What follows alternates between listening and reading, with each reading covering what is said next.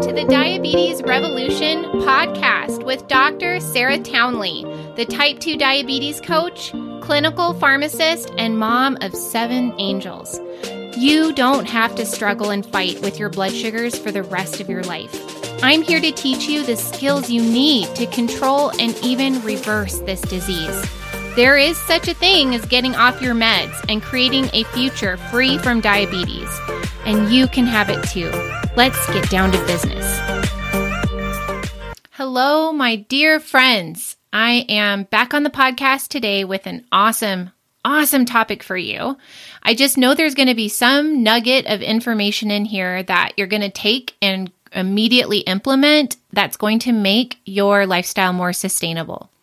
And that's a really important point. We want to create permanent results, right? Lifelong results. So we have to find a lifestyle that feels sustainable to us. It's not about short term results. And so I'm here to deliver powerful, bite sized, informative podcasts that you can learn from and immediately implement. But before I jump into that, I just want to tell you guys because sometimes I forget to remind you. And I think it's important. It's one of the most important ways that I can serve you to make you aware of the resources that you have available to you. So many of you are out there feeling really lost and confused and unsupported. And the skill that you may actually be lacking is just being able to self advocate, being able to go out and get the help and support that you need and give yourself permission to say yes to giving yourself some support. Remember, people who are the most successful in the world most likely have a coach or have been coached. It's okay to get coached. And I want to remind you that this is a resource that is available to you out there, even if it's not with me.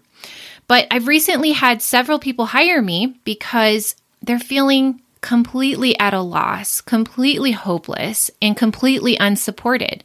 And they don't know where to go from here. And it feels impossible to them. And having that conversation with me just opened them up to the realization that they didn't know what they didn't know. And it allowed them to see for the first time in a long time what was actually possible for them. That it was possible to not be confused. That it was possible to not only explain why their blood sugars are doing what they're doing, but then be able to drive the results that they want to create. And to do this without it feeling terrible. And so, if this is you, if you're out there just feeling very hopeless and lost, I want you to think to yourself or ask yourself this question Where can I get some support?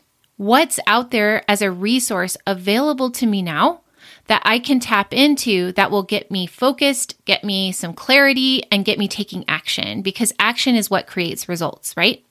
And the work has to happen first in the mind. Everything outside of us is just a reflection of what is going on in our mind, even our state of physical health.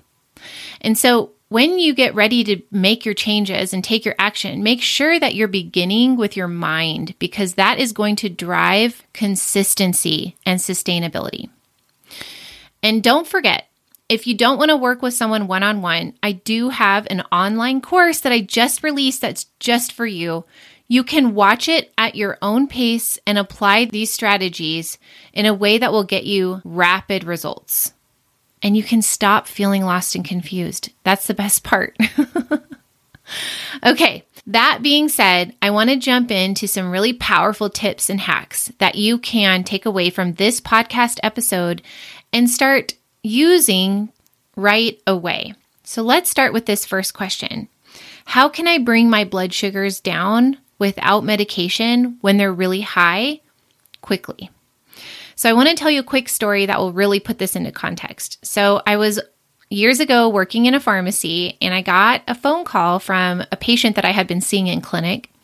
And she told me, and I, will never forget this lady because she has a southern accent. And she said, I ate a whole box of dots. and I was like, what happened? You know? And she said, I went to the movies with my son and I bought a box of dots, and I didn't even realize until I'd eaten the last one that I'd eaten the whole box. and her blood sugar was super high. It was probably like 300 something. And she didn't know what to do. She was like, Do I need to go to the ER? What do I need to do? and so, truly, guys, there's not too many ways to speed this up, but I'm going to give you a couple. Okay. One is get off your butt and go for a walk if you can. Okay. So, if you can and you're capable and you don't feel that bad, any kind of physical exertion is going to bring your blood sugar down a lot faster. And it doesn't need to be hard exercise, it just needs to be movement. So you could even just go for a walk, like walk down to the end of your driveway and back, that kind of stuff. Um, walk as long as you can, and your blood sugar will come down a lot faster. The second way that you can assist your blood sugar in coming down a little quicker is to drink a bunch of water Okay, that definitely is an anecdotal thing I've seen over and over again in people in large communities that I play with on Facebook. People will say, if I drink a bunch of water, it will come down a lot faster. The other thing that I've seen work is drinking some apple cider vinegar. Okay. So, or even just something acidic like some lemon water or some lime water with true lemon juice and lime, lime juice, that can also help bring your blood sugar down a little bit faster because it'll help you not digest all of the sugar that's sitting in your belly. Okay. So, let's talk about the next thing, which is really related to that exercise point that I want to tell you, because sometimes I can tell you something that's very simple, but can be very profound for you and can result in some consistent action taking that gets you appreciable results. So let's talk real quick about exercise because um, there are some things about exercise that will make you get some more movement and see some improvements in your blood sugar regulation. So I want to tell you first that a contracting muscle does not require insulin in order to access glucose. That is really cool to know. That means even if your muscles are insulin resistant, if you are contracting them, they can soak up glucose and burn it up without insulin being the key that lets it in. That just means that you get sort of a workaround your insulin resistance. And it explains why exercise can be such a powerful reducer of your blood sugar. And remember, your muscle mass is your biggest glucose sink other than your brain. So the more you have, the better this works. But getting your muscles burning fuel is going to bring your blood sugar down pretty effectively and pretty quickly. Also, if you're going to do some high intensity exercise, I want you to understand that you're going to blow through the little stashes of glucose inside your muscle cells that are reserved for this kind of energy production. So, all of our muscle cells and our liver have the ability to store glucose in the form of glycogen. And when you really turn it up, when you do a hard workout, your muscles are going to prefer glucose over fat as fuel and they're going to burn up whatever they've got on hand. Now, what does this do? This means that once you are finished with your workout, you're going to have increased sensitivity to insulin to the tune of days. Okay, so your muscles are going to want to replete all of that glucose that they burned through, and they're going to want to store again a little stash of glucose. And so, for days after a high intensity workout that's as short as 10 minutes, you can see improved insulin sensitivity as your muscles focus on trying to replete and soak up all the glucose they can get their hands on.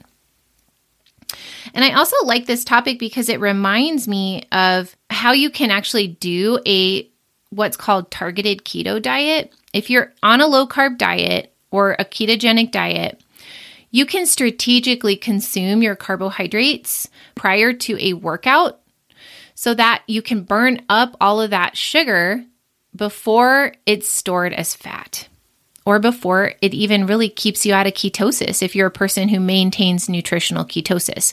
So, the way that I experimented with this recently was I just had like a 15 gram serving of fruit before I did a hard workout and I did it about 10 minutes before I exercised. And this was very strategic because I was noticing for my high intensity workouts that my recovery was slow and I was struggling or working out really hard. You know, sometimes when your workouts just feel like they're hard. And I wanted to have that explosive, abundant energy for these workouts because it just feels better. It's like you're not trying to like push and force yourself through the workout. So I had read that I can consume quickly, like within a very short window of time before my exercise, about 15 to 30 grams of carbohydrate. And you want to choose complex carbs if you can. So I, I chose to have fruit because I don't normally get to have that. And I love fruit. And so I had some fruit and then I did my workout and I checked my ketones before and after. And I was in ketosis before my workout. And in about 15 minutes after my workout, I was back in ketosis. Ketones were over 0.5 for sure. I think they were like 0.7. And so that's for those of you who don't check your ketones, that might be an, a really advanced point, but it's still neat to know that you can fuel your workout with carbs if that feels better to you and not sacrifice a nutritional ketosis that you're in. I also wanted to share with you that this this knowledge of using your muscles to bring down your blood glucose is really handy when you think about incorporating just some slow paced, very comfortable movement after meals. This is a really strategic thing to do, say, after dinner, which is the largest meal for most of us every day. Especially if you're having some things that are bumping up your sugar a lot, you know, a little higher than you want to see it. So you could eat your meal and then a few minutes later, after maybe you tidy up around the kitchen, go for a walk. And that's going to really stabilize that blood sugar spike and bring you down a lot faster. So that's kind of a nice little hack. All right, let's kind of switch topics. Let's talk about how to blunt the blood sugar spike from the get go, like at mealtime.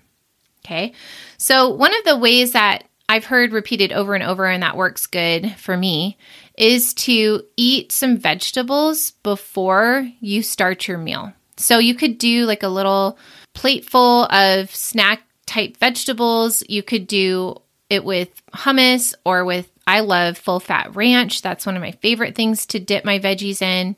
But basically, what you're trying to do is put some bulk fiber into your stomach before you start your meal.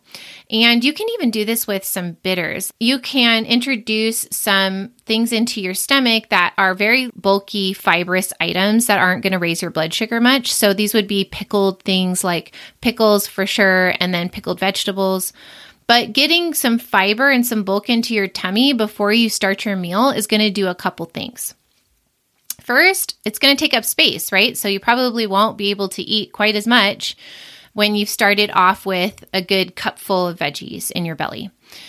But the second amazing thing that starting your meal with some kind of a fibrous vegetable or pickle is that it's going to slow down the absorption of whatever you're putting in that's going to raise your blood sugar. So I'm talking about if, if you're having complex carbs or anything that's going to raise your blood sugar, if you start off your meal with some fiber in your belly, it's going to blunt the rise of your blood sugar. Why does that happen? The reason is because the fiber in those vegetables is actually a physical barrier to the absorption of the carbohydrate from your intestine, allowing it to pass through undigested. Okay. So insoluble fiber is a physical barrier. It's going to be harder for your body to absorb all of the nutrients in your food when there's physical fiber in the way. So that's why it slows down and blunts the rise in blood sugar when you have some bulk fiber in your belly before you eat. And so a lot of people will strategically do a salad before they have pasta, like say you're going to have Caesar salad before you do spaghetti or something like that. That will for sure slow down and reduce the rise in blood sugar from the pasta when there's salad in the way. Okay. Now let's go a step further and talk about how you can also use the same concept, but instead of using fiber, you can use it with proteins and fats. Okay. So I'm talking about pairing carbohydrates, complex carbohydrates or whatever in your meal with proteins and fats. So this looks like instead of just eating an apple, eating it with some peanut butter. Or I remember I was in Hawaii, I had a blood sugar monitor on the whole time, and I had an Asian pear. Like, I love those giant Asian pears, and they come from Korea when you're in Hawaii. You can't get them near as sweet and as large as you can there. Well, my mom can. She lives in Kentucky, but I live in Montana and I don't have those kind of markets around. So I was pumped when I saw those pears in the market and I grabbed them up and I tested it just by itself and my blood sugar went up like 60 points you guys. I was it blew my doors off how high my blood sugar went up with just a pear. And then the next day I ate the other pear with some nuts.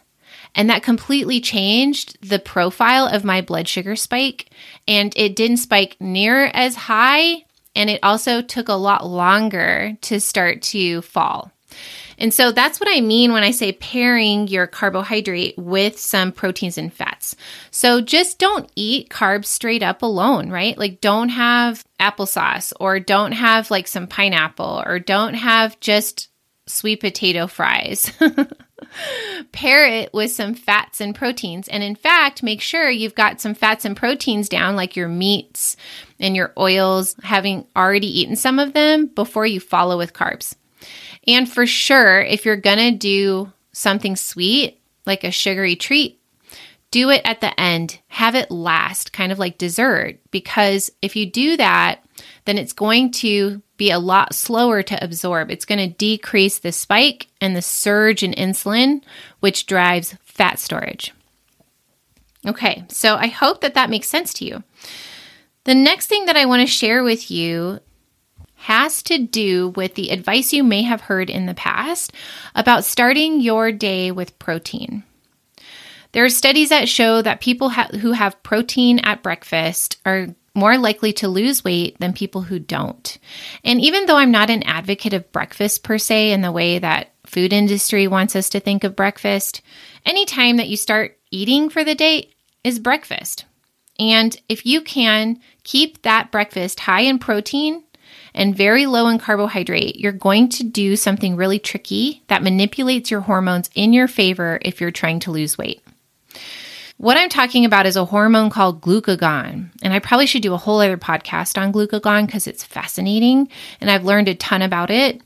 But glucagon is the opposite hormone to insulin. It's like its complete opposite. So, if insulin is the hormone that tells your body to take up nutrients and grow larger, build new things, and store any extra energy in the form of glycogen, which we already talked about, and body fat, glucagon is its complete opposite. Glucagon is the signal to the body to break down and release stored energy. It is also made in the pancreas. Isn't that fascinating? So, when we consume protein with fats or without, and no carbohydrate, a very interesting thing happens. Our insulin does not go up much, but our glucagon does. So, it actually will put you in a catabolic state to eat protein and fat alone without carbohydrates because it turns on glucagon, and glucagon is going to tell your body to burn fat. Isn't that awesome to know? I loved learning this because it helped me say no to the little piece of fruit or whatever carbohydrate was getting my attention at mealtime. It helped me really stay firm in the fact that I wanted that meal to be low carb because I understand that it's not just that I'm adding carbohydrate, which spikes my insulin, and that's not necessarily something I'm wanting, but I lose the opportunity to put myself in fat burning mode by triggering glucagon when I do that, even if it's just a little bit. So I hope that I can pass that to you and it feels like something that can keep you on track and keep you focused at mealtime. All right, so the next thing that I want to tell you that's kind of along the same lines is don't forget that fat alone, dietary fat alone, and I'm not talking about toxic seed oils, garbage fats like margarine or vegetable oil. I'm talking about natural fats like bacon and butter and avocados, these kinds of things, don't forget that they don't break a fast. Okay, so what does that mean? And I want to remind you about fasting real quick and how powerful it is at getting your insulin levels down. It's one of the most powerful tools that I teach my clients and I've taught in this podcast to reverse type 2 diabetes because it is hands down the most powerful way to bring your insulin levels down. And this shows up in reversing insulin resistance. And the switch that flips you from a fasted state into a fed state the switch that flips you from fat burning into fat storing is insulin. And so you do not want to trigger insulin if at all possible while you're trying to reverse your diabetes. And fat alone without proteins doesn't trigger your insulin levels. It doesn't boost your blood sugar levels, right? If you just ate fat, if you just ate some bacon and avocado, for example, or just some olives or some macadamia nuts, you're not going to see your blood sugar rise at all. It's going to be flatline. And guess what? So's your insulin level because insulin is going to follow your blood sugar. And that means you can kind of maintain a semi fasted state while you are consuming food in the form of dietary fat. That's very advantageous to know. I particularly love heavy whipping cream and this is a very strategic food that I use in my lifestyle in order to allow myself to fast longer. And that's because it doesn't break your fast. It doesn't trigger the hormone insulin that moves you from a fasted state into a fed state. Now, if you're the one person who that's not true for, you'll know because you need to be testing, eating to your meter, checking your blood sugar. If you see your blood sugar go up with some kind of a fat, I'm not sure why that's happening. It makes me wonder if it's something else you're not considering, like caffeine in your coffee, for example. But then you are breaking your fast if you see your blood sugar go up. So always eat to your meter. And having a continuous glucose monitor creates such an advantage for that. Now, I want to also mention that our insulin response to the same foods can be different in different parts of the day. You get a larger insulin surge later in the day to the same foods than you do in the morning. Why would that be? Well, remember, your body is infinitely intelligent. It knows and it has wisdom and reasoning for why it does what it does. So think of this your body knows what time of day it is. It has an internal clock called your circadian rhythm if you have a normal sleep wake cycle. And so if you're eating earlier in the day, your body knows it's going to need energy to get through the day, fuel for the day. But if you're eating late at night, your body knows you're probably going to be turning in. You're not going to burn that energy. And so it's going to be more aggressive in storing that energy that you ate late in the day as body fat instead of allowing it to remain in a state that can be burned readily. And so it can be quite advantageous for you to end your meal times even earlier in the day if that's comfortable to you. So this might look like finishing your eating window at four o'clock instead of at six o'clock. Or for me, if I'm going to do an OMAD, one meal a day, then I probably will choose to do it earlier in the day than later in the day, if possible. And I know that that's advantageous to me if I want to reduce my insulin response, which drives weight gain. And I invite you to consider looking at your eating window and seeing if you can keep the same eating window, right? Eat eat the same amount of food in the same hours, but just do it earlier in the day because it will spare you and make it less likely that you will be storing some of that energy. Okay, so the next topic is pretty fun. I want to ask you, have you ever heard that it's somehow of benefit to eat sourdough bread over other breads? I mean, most diabetics they don't think they can have bread, right? If they've been checking their blood sugar, they know bread ain't their friend. But I'm going to introduce to you this concept of sourdough bread. Because sourdough bread, for many people who have diabetes or watching their blood sugar at all, they're going to notice that they don't have the same blood sugar rise in response to true sourdough bread that they do to other like normal regular run of the mill breads. Okay? So why would that be? Well, what we're actually talking about is a larger topic of fermented foods. So, fermented food just means that there's live bacteria in the food that will actually eat or digest some of the starch or sugar in that food because they're alive and they eat too.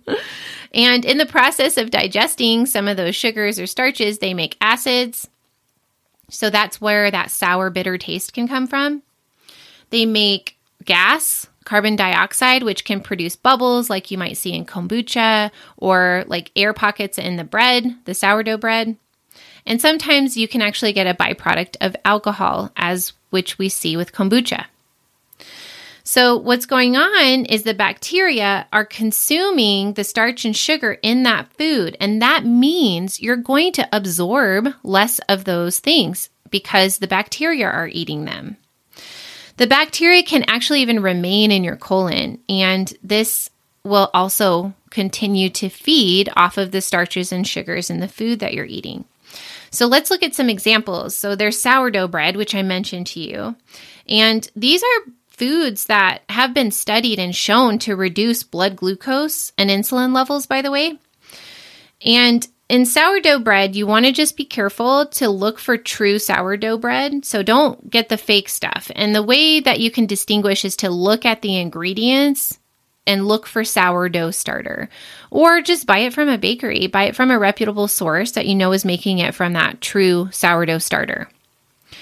Another example is raw apple cider vinegar. So you may have heard that you can drink apple cider vinegar or even apple cider vinegar capsules before you eat, and that helps you with your blood sugar spikes. Well, there's some truth to that. A tablespoon or two of apple cider vinegar, like the raw with the mother, like Bragg's is a good brand. If you take it before a starchy meal, it's going to interfere with the conversion of those starches into sugar that will then show up in your blood sugar. And you can even see apple cider vinegar at bedtime improve your dawn effect in the morning. Another example of a fermented food would be kefir, Kefir is just yogurt that's gone sour, right? Or milk that's gone sour. And that souring process is where the bacteria are eating the lactose, the sugar in the milk product, and leaving the fats and proteins for us. And these products have actually even been shown in clinical trials to reduce long term glucose levels.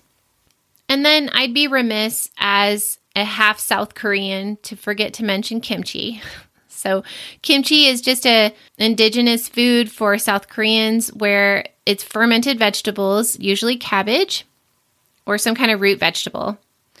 And that fermentation process is going to help you absorb less of the starches that you're eating it with. And the older kimchi, the better. So, this leads me into the next hot topic, which is resistant starches. Many of you have heard that you can have potatoes as long as they're cooled and they won't raise your blood sugar. So that's what I'm talking about when I'm talking about resistant starches. So these are starchy foods that have been cooked and then cooled. And that cooling process actually changes the chemical structure of that food to make it less digestible it makes it into more of a soluble fiber that will pass through the small intestine without being absorbed. And then it makes it to the colon where it is then going to feed the gut bacteria. And that produces gas and short chain fatty acids like butyrate. And butyrate has shown to be anti inflammatory. It's actually a ketone body. And studies have shown that resistant starches can improve insulin sensitivity and blood sugar levels. And some examples of this would be potatoes, rice, bananas, and pasta. Now, not everybody is going to have the same response to this. And I've heard people say that some of these work and some of these don't. The one that seems to be the most likely to be successful using this cooking and cooling method is rice. And we're seeing about a 30% reduction in the absorption of the carbohydrate from rice when it is eaten cooled. Okay, so you can't cool it and then re warm it. You need to eat it in its cooled state, and it needs to be cooled in the refrigerator for several hours. I would be surprised if people were able to incorporate this regularly, but it might be a strategy that allows you to have potato salad every now and then for like a outdoor barbecue at 4th of July, you know? So, it's just neat to know and I invite you to just try it for yourself and test and see. Okay. So the last thing I want to share with you is really just a outlook or a belief system that I love that I have that serves me big time. because I too follow this lifestyle and I don't like to feel restricted and deprived. So, the topic that I'm going to end this podcast with is all about food substitutions. Many of us just need different habits, right? So, like one of the best examples of this would be to eat your tuna salad or your cheeseburgers in lettuce wraps instead of in bread. It's just a habit, it's something you can get used to, and pretty soon it's not going to be a big deal or a big change for you. It's going to feel familiar to you, and it allows you to have sandwiches and salads and burgers without feeling like you're missing out. Okay. But I want to just, in a general sense, remind you that if there's a certain food for you that you are missing, that you feel badly that you want to have, there are solutions out there. Someone has figured this out and has published their idea or their recipe on the Googles. And all you have to do is find it. So I'm going to give you a couple examples that might inspire you. In the last week or two weeks, I have tried a couple different things that are new for me because I'm always trying and learning new things. I bought a flour called Mouth-Watering Motivation. It's actually called Mouth-Watering Motivation Keto Flour. You can find it on the web. And I made one of my clients likes tortillas. She misses them, and the low carb balance tortillas don't work for her. They spike her too high. So she asked me to see if I could make a tortilla with this stuff. And it was so easy. It was absolutely possible. I'm a person who's never made tortillas from scratch, but I totally did, and it was not hard. And it tasted good. It tasted like flour. I made a breakfast burrito with it. And so that's neat to have that kind of a product in your cabinet that you can combine with almond flour to make pancakes or cookies or whatever you want. And it, it just gives it more of like that gluten sort of stretchy chewy taste, and it tastes a lot more like regular flour than almond flour does. Another example is I recently made protein packed angel food cake from a recipe on Diet Doctor because I'm trying to get more protein. It's just such an awesome hack because I added unflavored protein powder as part of the batter to this cake and I used egg whites and whipped it up, and I think it had a little almond flour in it, and had a, it had some monk fruit erythritol sweetener in it. And I made a giant angel food cake with this that had zero carbohydrates and had extra protein in it. it was so awesome. And it tasted amazing. And I added homemade whipped cream and I added strawberries and other berries to it, and it was like a strawberry shortcake. It was amazing. And so I just want to share those two with you, not because I think you need to go make them, but in order to illustrate and really drive home this idea that you don't have to live in a way that feels like restriction and deprivation with your food. You can find solutions, creative solutions. Oh, another idea that I recently had was a pasta that I tried I found out about it in some web forum that I was on, and it's called Kaizen, K A I Z E N, and it was fusilli pasta, I think, but it tastes just like regular pasta, and it's a high protein pasta, very low carb. And so there are products out there, and they're always being marketed to me because I buy them. and I try them. And I want you to consider and just open your mind to the possibility that it's out there. There's a solution to the thing you're missing or that you're desiring. And all your job is to do is to be willing to look for it and to find it and to try it. All right, so I hope that gives you a little bit of inspiration on this beautiful afternoon. And I want you to go out and just try some stuff. Try some of these hacks Watch your blood sugar respond favorably to them and feel empowered. All right, I'll see you on the next podcast. Okay, don't leave yet. You're gonna want to hear about this. If you love my podcast, if I'm the only sane voice you've found on this subject, if I've already helped you, you need to check out my online course. It's a start to finish, step by step video course that teaches you all the tools you need to know to beat this disease. You can find it on my website, sarahtownley.com along with lots of other free tools that will make taking care of your diabetes so much easier. So get over there right now. See you there.